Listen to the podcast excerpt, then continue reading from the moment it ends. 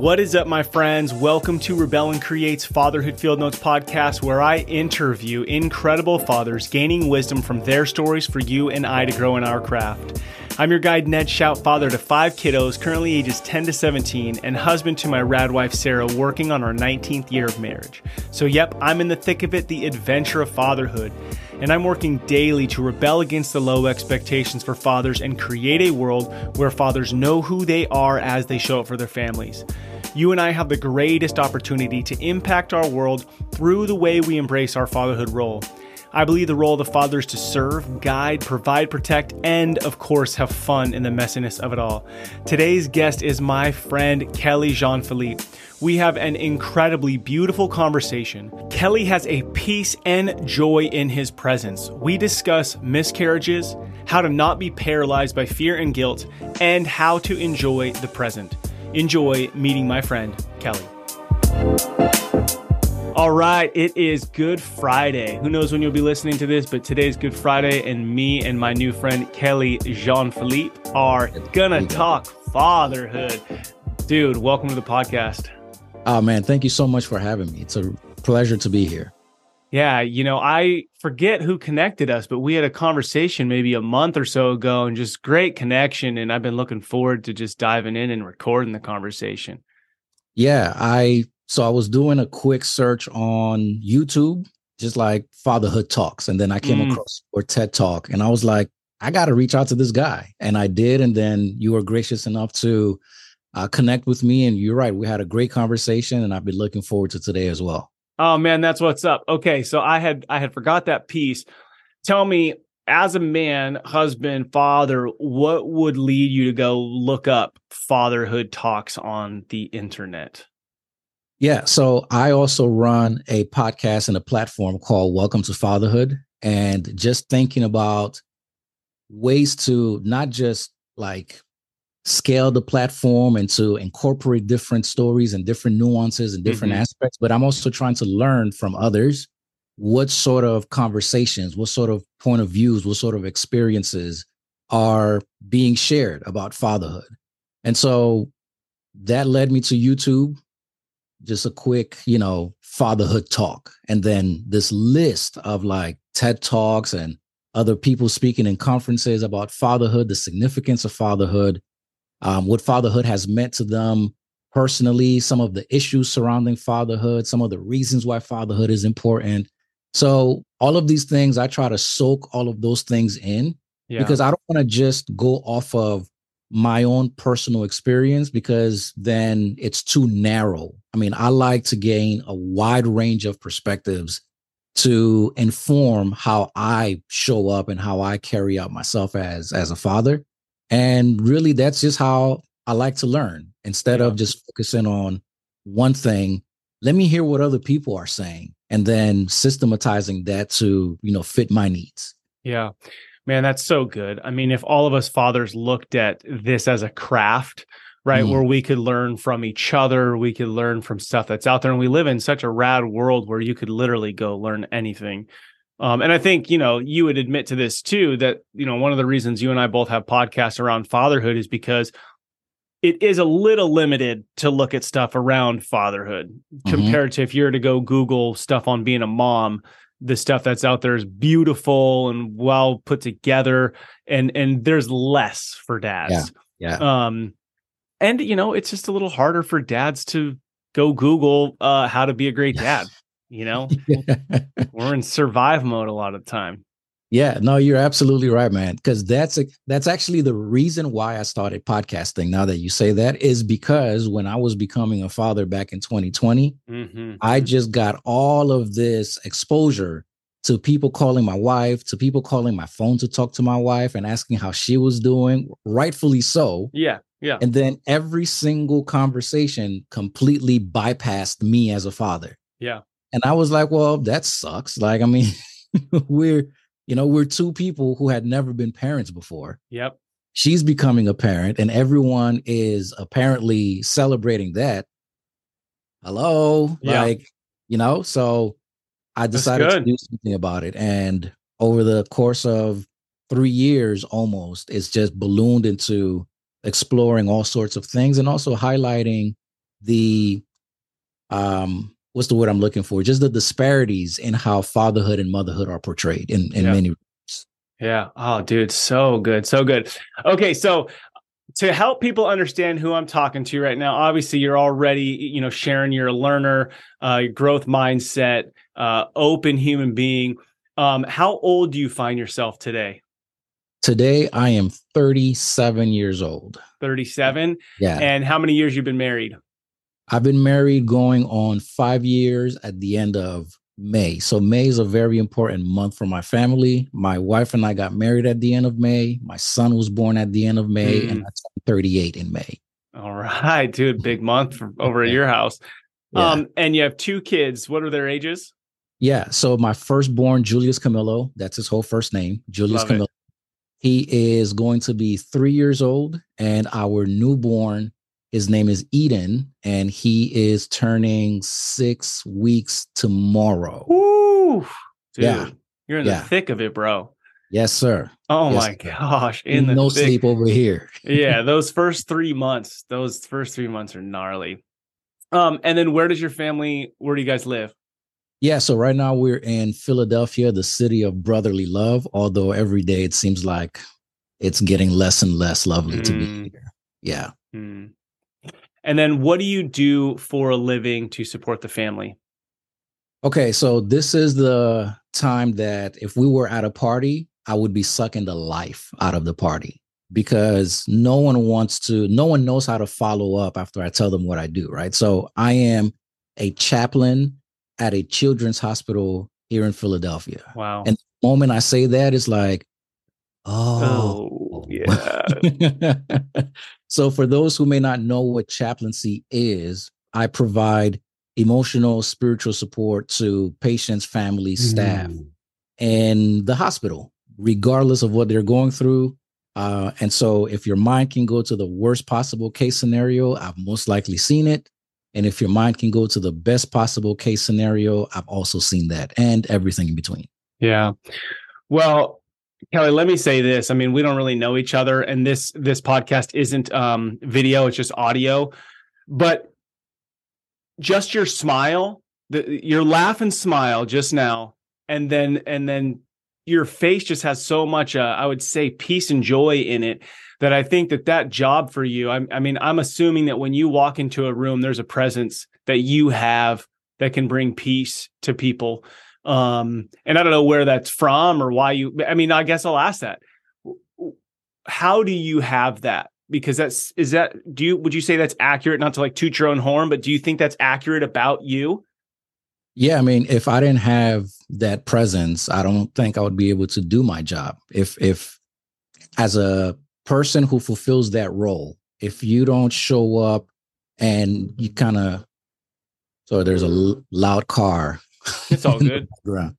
Um, if you don't have that presence when you show up in a room, it really sets the tone for things to not work out. And what I mean by that is I need to build trust Yeah. with the person and the people in that room in a flash. but it seems as though that that is well okay is it learned or is that something that's unique about you I would say a combination of both because naturally I'm a chill person. hmm Life experiences have taught me how to show up to be with people in the ways that I've been able to hone in in my craft as a chaplain. yeah Yeah. Um, going through the training of chaplaincy also contributes to honing in that craft because as a chaplain, what I do have to offer is myself, is my presence. hmm hmm hmm So I try to, you know, before when I first started, I would walk in with this little binder in my hand that had things in it. Now I don't walk in with anything. And that's like a gift that I offer Yeah. people yeah uh, that I'm not here to offer you anything, to give you anything, to do anything necessarily hands on, but I am here open, completely transparent, blank canvas, and I want you to paint on me whatever it is you're experiencing. Ah, that's beautiful, dude. So the takeaway for us listening is, you know, regardless of our stories, is to walk into a room almost without an agenda. You're walking in as you and and you are a open vessel, a canvas. I really like how you said that. I'm here to take on what you need me to take on. Absolutely. Yeah, absolutely. Dude, how incredible. Like, what if us dads walked into a room without an agenda, without a, I know how this is going to, you know, like, look at how awesome I am. I know the things to say, the way to say them, the way to put my hand on your shoulder. Those things aren't bad. Mm-hmm. But if they're done not from an openness, they're done from like a calculated formula, it's a difference. It is a difference. It's absolutely a difference. So if I can share this, please. While I was in in chaplaincy, uh, I really reflected and meditated on this piece of this a story that I think is universal to all people, whether or not you come from a Christian background. I think universally the story of Job is mm. recognized, right? Mm-hmm. And I always say this after reflecting on it for a while. I always say this Job is like 40 something chapters long if you have, you know, a Bible. Um, it shouldn't have gotten to like chapter 40 something. Mm-hmm. It ended in like chapter three. Yeah. Right. Because at the end of chapter three, there is this scene where Job's friends come to comfort him. And the story goes that they see him from afar and they're like horrified by the pain and the agony that he's in. And then the scene closes by saying, and they came and they sat next to him and nobody said a word. Mm-hmm. And that should have been end of story. Like to me, that should have been end of story.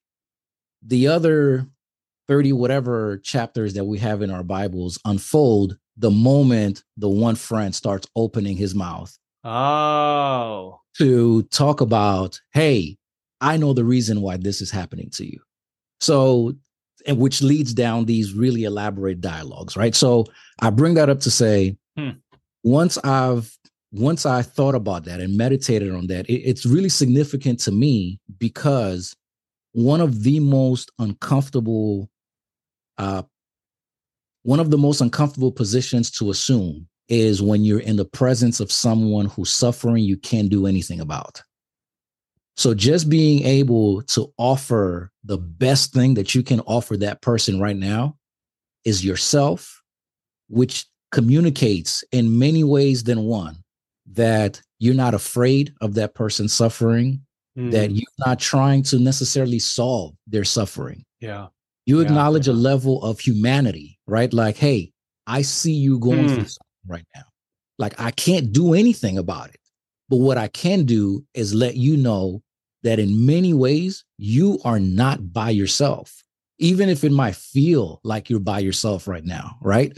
Yeah. You're by yourself because I'm here and I've been on the receiving side of that, Ned. Yeah. And, you know, those are experiences that come up for me every time I walk into a patient's room at the hospital. And quite frankly, I think at this point in my life and my career, I've internalized the essence of chaplaincy so much. Like that's just how I show up with people or two people, regardless of, you know, when I'm at work or when I'm home, when I'm with my son. Like this is just how I've learned to show up to people. Dude, the the so I already wrote this down. Like what I'm going to use as your quote. And what if every dad could just this is it. I'm here. That's it. Dude, just I'm here. I'm here.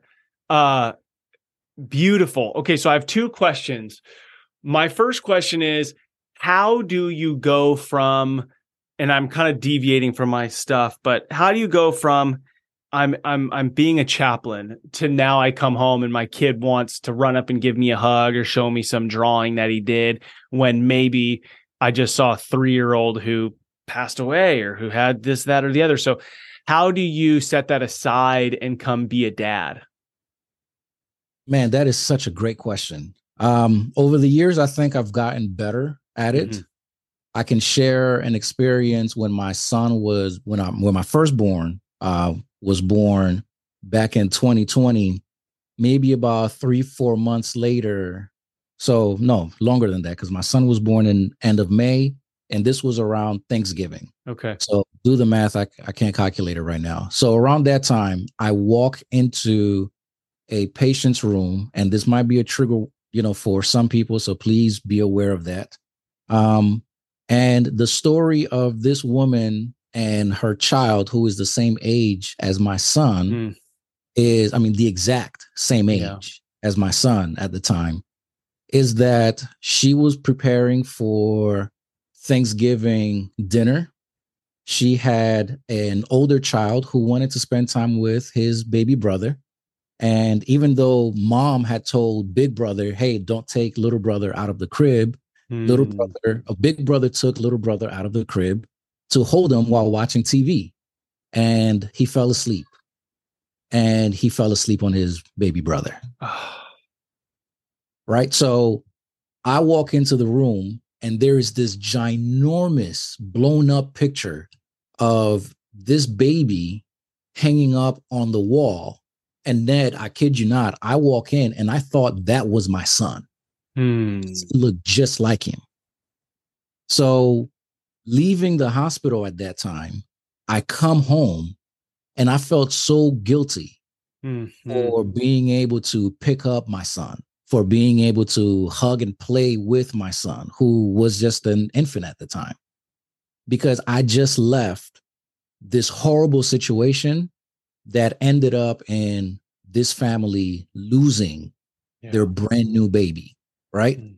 So I bring that up to say there's still a level of guilt, but more and more it gets um, less and less of a presence feeling. Yeah. And the reason why is I'm categorizing, I am rationalizing in my mind, and I've come to accept this very basic reality. The only difference between me being in the position of being a support person to someone in that situation and that person being in the position of needing that support is that these are our circumstances right now. Ah, yes, yes.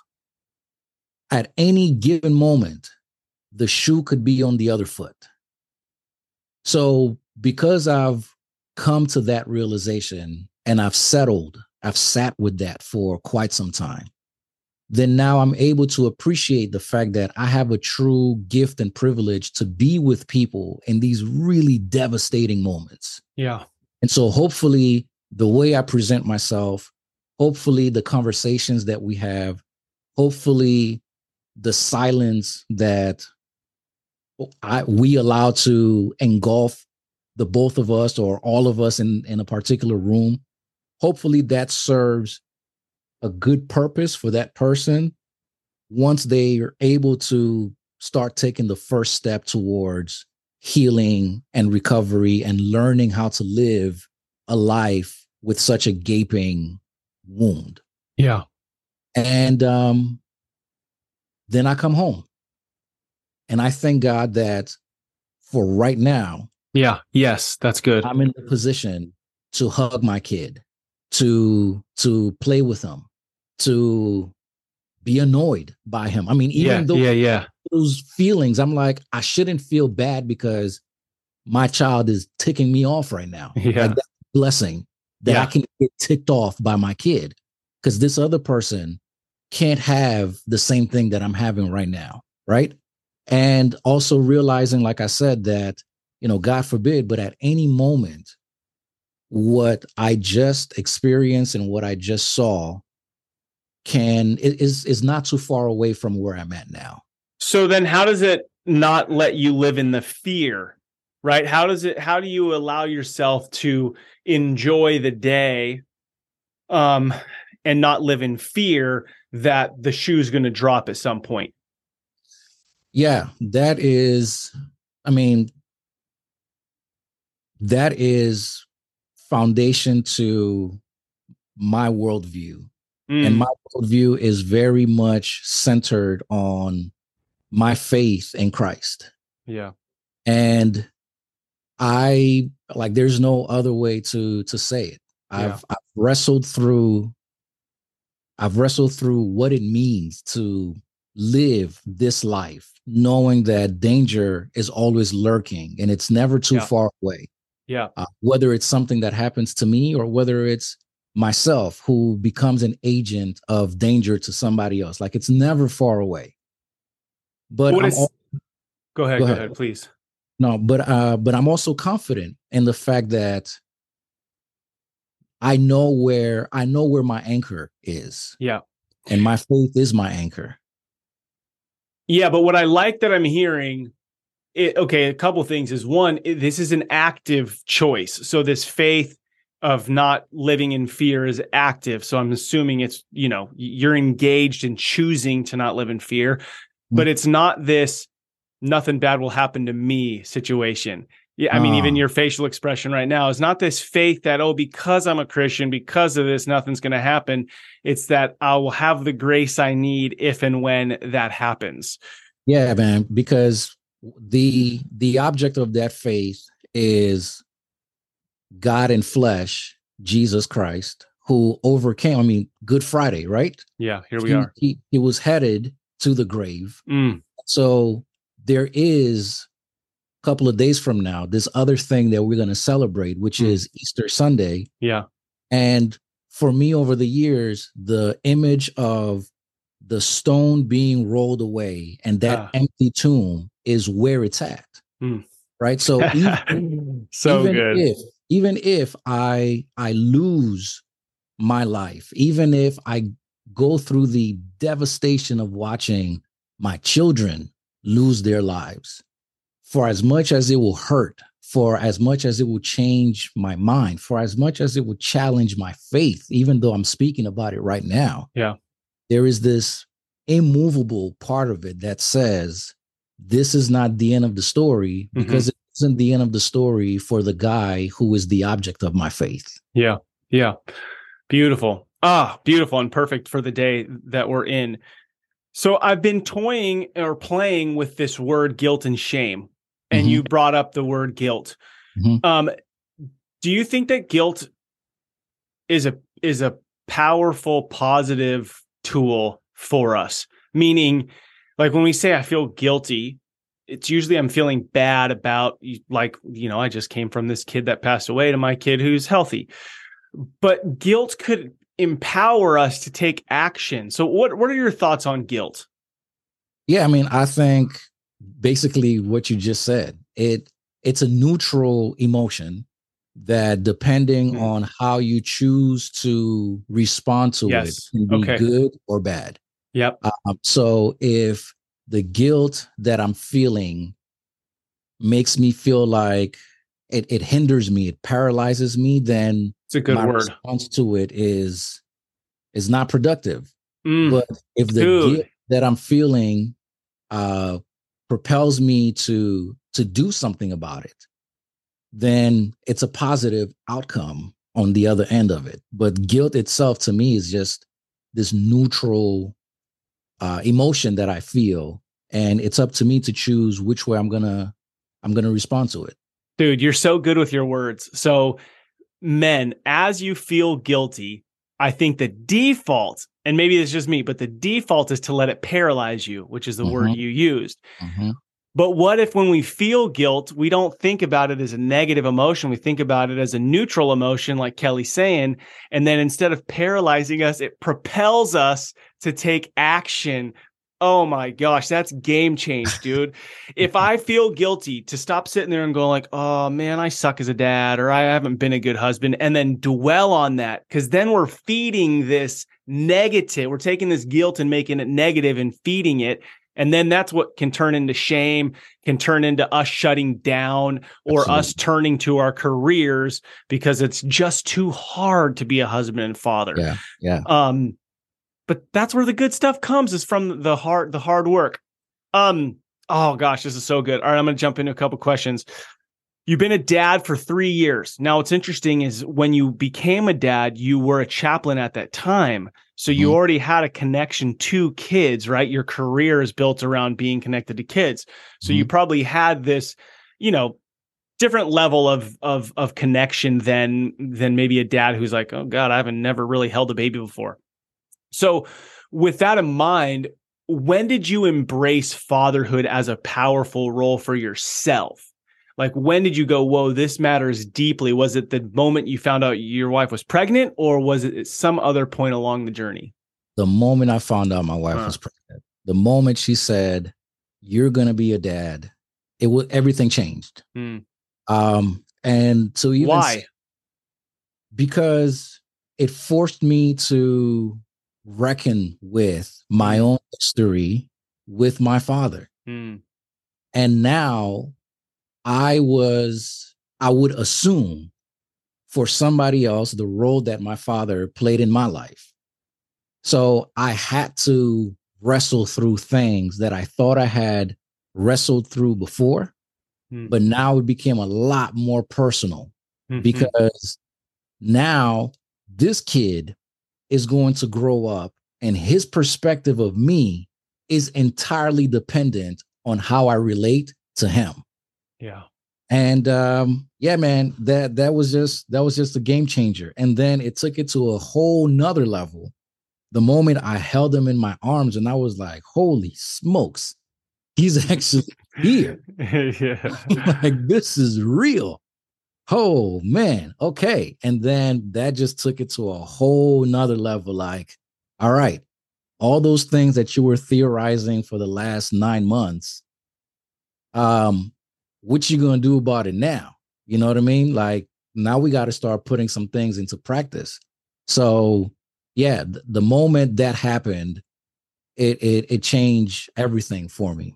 And true to my story, is that when my wife first told me she was pregnant, we ended up losing two pregnancies before my firstborn. Ah, So even to think about it in that frame of mind, yeah. like nothing changed from that first you're gonna be a father to when Julius Camillo was actually a viable pregnancy that ended up growing, that ended up being born at the end of May of 2020. Wow. So you guys have been trying for a while, had a few exciting, hey, we're pregnant, and then a few just sad miscarriage. Um, what was that time frame? Like when was it the first time that you heard you're gonna be a dad? What year was that? That was um 2019. Okay, so 2019, during that year, pre-pandemic, you have a couple of false alarms, which heavy. And Yeah. tell me, tell me what you've done from that, because I think that that has sparked some things for you to to be there for other men. Uh, talk to me about that. Yeah. So, uh, in the interest of full transparency, my wife and I we've experienced a total of four miscarriages Wow. uh, to get to two children. Yeah. And what's what that has done for me is to. It took a while, Ned. To be honest with you, it took a while because I I had to process through, and quite honestly, I'm still processing through a lot of this stuff. But what it made me realize is that in my experience, there were more times than not that my feelings, my experience of that devastating event was not validated. What it made me realize is that the circumstances, the social circumstances around how pregnancy, how conception, fertility, and all of those things are framed really complicated the environment in which my wife and I made decisions to either tell people beforehand versus not tell people that we were pregnant out of fear of, well, what if, Yeah. you know, the what if a miscarriage happens? yeah. In our case, it happened four times. And so the very first time I completely understood hey, listen, we're not going to tell anybody. We didn't tell anybody. The miscarriage happened. Someone in the background somewhere, might have been a doctor, said, hey, don't be surprised if the first one doesn't stick in those exact words. Wow. And so when the first miscarriage happened, I didn't connect with my wife because what's the big deal? The Mm. first one didn't stick Mm. the 1st one didn't stick. So, you know, we're just gonna we're just gonna try again. Yep. And so here she is experiencing this thing, and I didn't even have a thought about, oh man, this hurts. Obviously, I had to like empathize and but it wasn't a connection that I had over this devastating thing. Right. Then the second one happened. And then because I had built up my expectations since the first one was not supposed to stick, the second one is definitely going to stick. Uh, that so that's happen. when you were let down. So that's when I was let down. Yeah. And that's when I realized, oh man, she is going through this for the second time. How foolish of me to not have seen that the first time. Right, right, right. And then by the third time, which ended up being our firstborn, Julius Camillo, we were so tempered that it was like, okay, we're just going to take it very methodical, one step at a time. Like we didn't allow ourselves to get excited. And then the pandemic happened. And yeah, so we yeah. definitely just like, is this even going to materialize? Is this even going to work out? Thankfully, it did. And then after Julius Camillo, we wanted to give him a sibling and then another two. And and all of those, the approach was always, hey, don't tell anybody because now that we've had two before, after uh, Julius Camillo, was like, well, we don't want to sell, we don't want to tell anybody anything else because we have a history already. But then that started to open my eyes to realizing what I don't have an outlet now. Yeah. Like I don't have anybody to talk to in the event that these two things that, you know, this miscarriage happened again, which it did another two times. So all that to say, now that we're on the other side of trying to have kids because we're done. Yep. Okay. Let's two. We're we're done. I have an appointment coming up to make sure that on my end, right? Um, now that's opened my eyes to all right, if this is what my experience was like, how many other men have gone through this experience and perhaps not spoken about it since it happened, if it happened some time ago? And so I reached out, I, I created an, uh, an Instagram ad. I had it running for a while, looking for dads who had gone through the unfortunate experience of a miscarriage. And I thought I was going to get flooded with men, which was the exact opposite. I got like three or four people who reached out and was like, "Hey, yeah, I'm willing to talk to you about that." Yeah. And it was discouraging to me because I'm like, "Wait, I I know for a fact there has to be more guys that yeah. you know have gone through that." But then I started to realize other things that even in the spaces that present themselves as being there to support the mom or you know the woman who's pregnant and the and the father who's responsible for this woman being pregnant that dad that man his experience his participation his involvement he's not included in the wider sense of support that is given to this woman. Right. And should that guy open his mouth like I did to or or I didn't even open my mouth. I shared this experience with you. And one of the D&Cs that my wife went through, I went with her. And so we're sitting in this really small room. The doctor came in, dude, completely ignored my presence, my existence in the room. Spoke to my wife, got her consent, and walked out of the room and never said a word to me, like none whatsoever. So then I started thinking about that. If my wife had shown up by herself, what would have been some of the possible assumptions made about this woman who is going through this devastating thing and her partner is not there with her? Oh, maybe he's a deadbeat. Maybe that's baby dad. Maybe that's this. Maybe that's that. But then I did show up. And even showing up, I didn't get the benefit of the doubt that I was also experiencing the devastation of this yes. ah. right? So, yeah, I, so, it's like so this, that, that, that's what this is about, man. It's just this cultural view, and we have it of ourselves. I mean, probably because we're born into it that yeah i'm a dad now you know yeah that's exciting but but it's and that's exactly why you and i are doing what we're doing talking about this stuff is the father's role is so important. And when we look yeah. at the statistics of like teen pregnancy and people in prison and uh, suicide rates and all the devastation, so much of it you can tie to a dad not being around, but we mm-hmm. ain't promoting hey dad you're really important we're not inviting him into his role uh when when he comes in i mean even to the point where you're in there on a you know a sad situation and the doctor's not even going to acknowledge you and it's probably because that nobody's nobody has cared or very little care has been put towards that that father. Man. Yeah. Uh well i i value that you are taking your experiences and sharing it with others and inviting them in.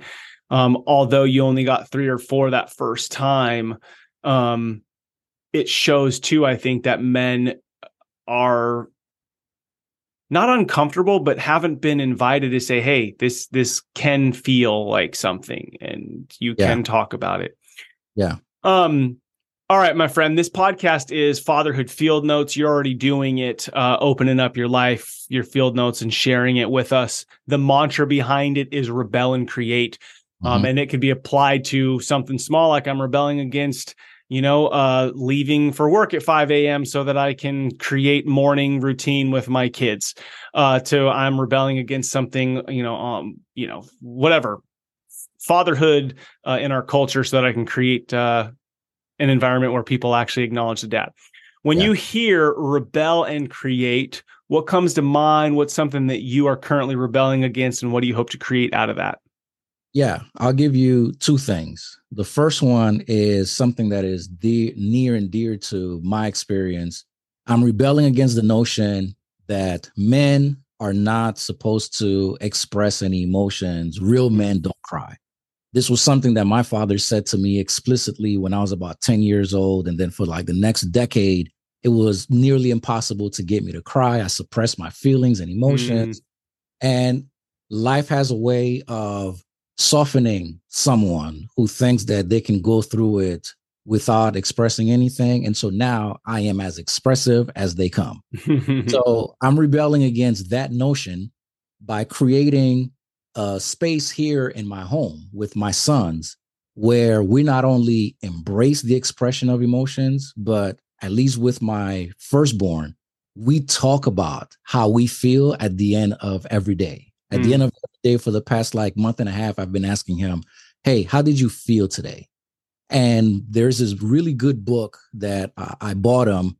It's called uh, My First Book of Emotions for Toddlers. And I can't okay. think of the name of the author right now, but I read that book to him one time. And he grasped the concept of sad, angry, frustrated, scared, disgusted, happy, and these are the words that he now uses when we have these conversations when I'm putting him to sleep. So that's what I'm rebelling against. That's what I'm creating. Part one. Part two. Love it. Love it. Is this sense of, you know, there is a sense in our culture and in our society that because I was dipped in chocolate a little bit too long, that I am incapable of being an involved and caring father. Saying it more explicitly, because I'm a black guy, yeah. I can't be a good father, that I'm not involved, that I'm somewhat incapable of being what my white, white counterparts are able to be. Yeah. And to me, that's such nonsense. So, my very existence, my very role of a father is rebelling against that while simultaneously also creating a, an opportunity for people who hold that view to see how ridiculous they look. Yeah. And by instilling and modeling for my sons, should they become fathers one day, right? Should they choose to become fathers one day, modeling for them that they don't have to subscribe to that ideology, that they can be themselves, that as men, as young men, as grown men, as black men, they're not starting behind the eight ball. They're starting on the same foot as everybody else because they saw daddy do it. Mm, it's beautiful, man. And it comes back to that that quote even from your work is I'm here. But not not I'm here like, hey, at least I'm here. It's like, yeah. no, I'm here. I'm like, here, here. All of me is here. Yes. And and the me that you're gonna have tomorrow and the next day is it has grown from the day yesterday, the day before. And to me, that's what here is all about, right? Is like, I'm here, I'm learning, I'm growing, I'm present, Uh, I'm not a know-it-all. Uh, and and I, I'm I'm here for you. I'm here for me. I'm here for mankind. Uh, and I just love that it's about 85 years, right? You're not talking about this for like some movement for today. You're talking about, hey, I'm going to be here for 90 years, 100 years, and then this is going to matter 500 years from now. Absolutely. Um, oh, dude, okay. I love, I love what you're rebelling against. Uh, I love what you're creating. Um, man, we we just have a little bit more time before I ask my last question, which is crazy that we're already here. Um, is there anything we didn't connect on? Anything that's kind of sitting inside you that needs to come out uh, before I ask my final question? Um, just to go back to the piece on you know men who have gone through the experiences that I've gone through. I've been sitting on this for a while, and then earlier this week I decided to do something about it. So, if you don't mind, just giving me the opportunity to just like, dude, do whatever you want. Promotion, yeah, of course. Um, I've gone ahead and created a Facebook community that I call an unfortunate community. Like right now, as it mm. stands, is ideal in the sense that I'm the only one who is a member of this community right now as it stands. And in an ideal world, man, I would be totally okay with being the only member of this community. But knowing that we're not in an ideal world and that there are other guys who have gone through this, I've decided to create a space to invite other fathers who have gone through the unfortunate experience of, of miscarriage and mm-hmm. supporting a spouse, a partner who miscarried, and who have said at any point, man, I wish I had a place where I could be supported, where I can talk to someone who understands what I've been through, or to just be in the presence, virtual or in person, of someone who has gone through it and will understand and connect with me without even having to say a word. So I've created that community on Facebook. Um, it's called Dads and Miscarriage. So all mm. you got to do is just go to Facebook and look it up and request to join that unfortunate community. Um, I've placed, you know, these uh, series of videos that I've uh, put together talking about my experience and hopefully one thing that that comes across clearly for your audience is that I have no problem opening up and yep. exploring and just like, you know, diving deep into any type of conversation to help another father, another man, another person wrestle through the things that they're wrestling through. Yeah, dude, that's beautiful. Yeah, send me the link, uh, or I'll put the link in the notes, the show notes as well. Um, man, thank you for taking your story for your life and sharing it with the world to help other dads. I think it's really beautiful. Um, my last question is a legacy question. So imagine 35 years from now, your kid is going to be your age right now and wild. it's wild, right? Like that is going to happen, right? Yeah. That's going to happen. So I think we get stuck in this idea that, you know, my kid's always going to live here. This is always what our life is going to look like.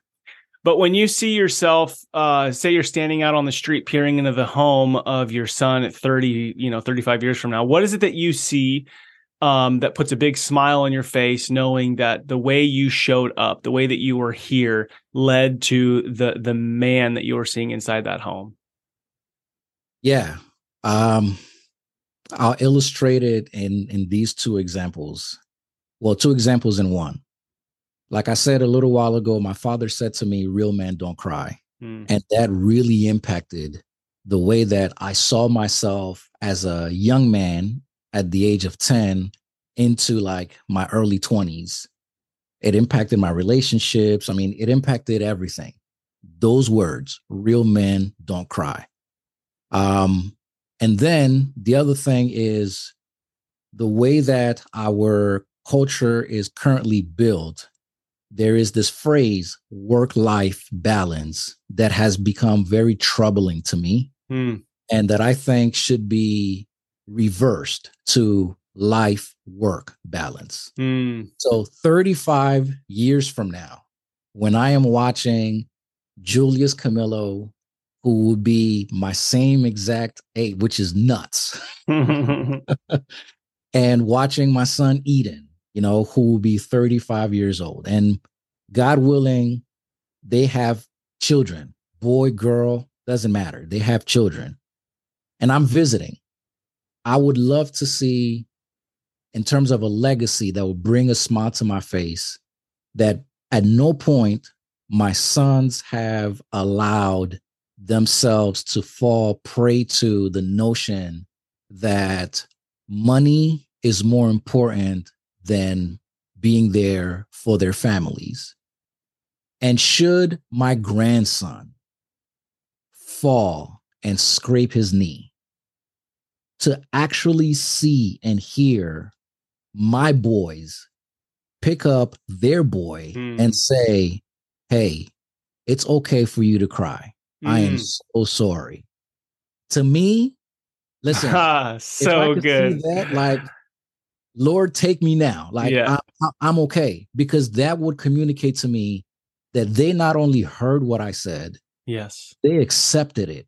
Yeah. They realize how valuable it is, so much so that they want to pass it on to their kids. Yeah. Oh, dude, that is beautiful. Beautiful. Oh, Kelly, thank you so much for the man that you are, your pursuit of life, your pursuit of growth, your pursuit to to expand your capacity to love not only your wife, not only your kids, but all those that God puts across your path. Uh, thank you for the work you're doing in fatherhood. You're inspiring me. And uh, I look forward to staying connected to you and seeing all the great work that you do uh, in this world. Uh, and I love that first and foremost, you know that that starts in your home. So keep doing what you're doing, bro. It's it's a it's a pleasure to to know you as a man. Man, Ned, thank you so much. Um, thank you for for doing that TED talk that led me to connecting to you. And thank you for all the work that you're continuing to do through your platform and through your books and other endeavors that you're getting into. Um, all the best to you, man.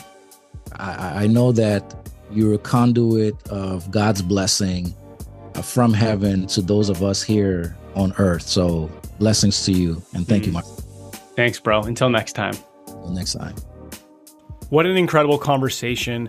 I truly love the quote, I'm here. And if we could do that as fathers, if that's a quote that we could truly say from the depth of our being, our soul, our heart, I am here, and that our family, our spouse, our children feel that. They feel my dad is here 100% all in. Are you all in? If not, what roadblocks do you need to get out of the way? Don't let guilt, shame fill you. Don't be paralyzed. Be there for your family. My friends, to end this, you are already making massive change to your legacy and family tree by investing in yourself as a father. As you know, many men stumble into their role as a father. Our society is in desperate need of fathers who know who they are and are engaged in their home. I created the Adventure of Fatherhood children's book and gift box as an opportunity for you to be part of another man's adventure. Please help me spread the word that fatherhood matters. I worked hard to create a gift that would really help a new dad see who he is and connect him with his kiddo. You can go to adventurefatherhood.com and order the kids book and make your own gift, or I've done the legwork. You can go order a gift box, uh, have a specialized note put in welcoming your friend into fatherhood, uh, and we'll ship it for you. Or if you just want the book, go to Amazon. Uh, if you do that, please write a review. It helps spread the word that fatherhood matters. Don't let men stumble into fatherhood. Invite them in. Thank you to all you dads out there listening to Rebel and Creates Fatherhood Field Notes podcast. What you do matters. Don't be like everybody else. Be yourself. That is who your kids, spouse, and community needs. This is your guide, Ned Schaut. Together, let's rebel against the view that fatherhood has little impact and create lives engaged in mastering the craft of fatherhood. I look forward to hanging out with you next time.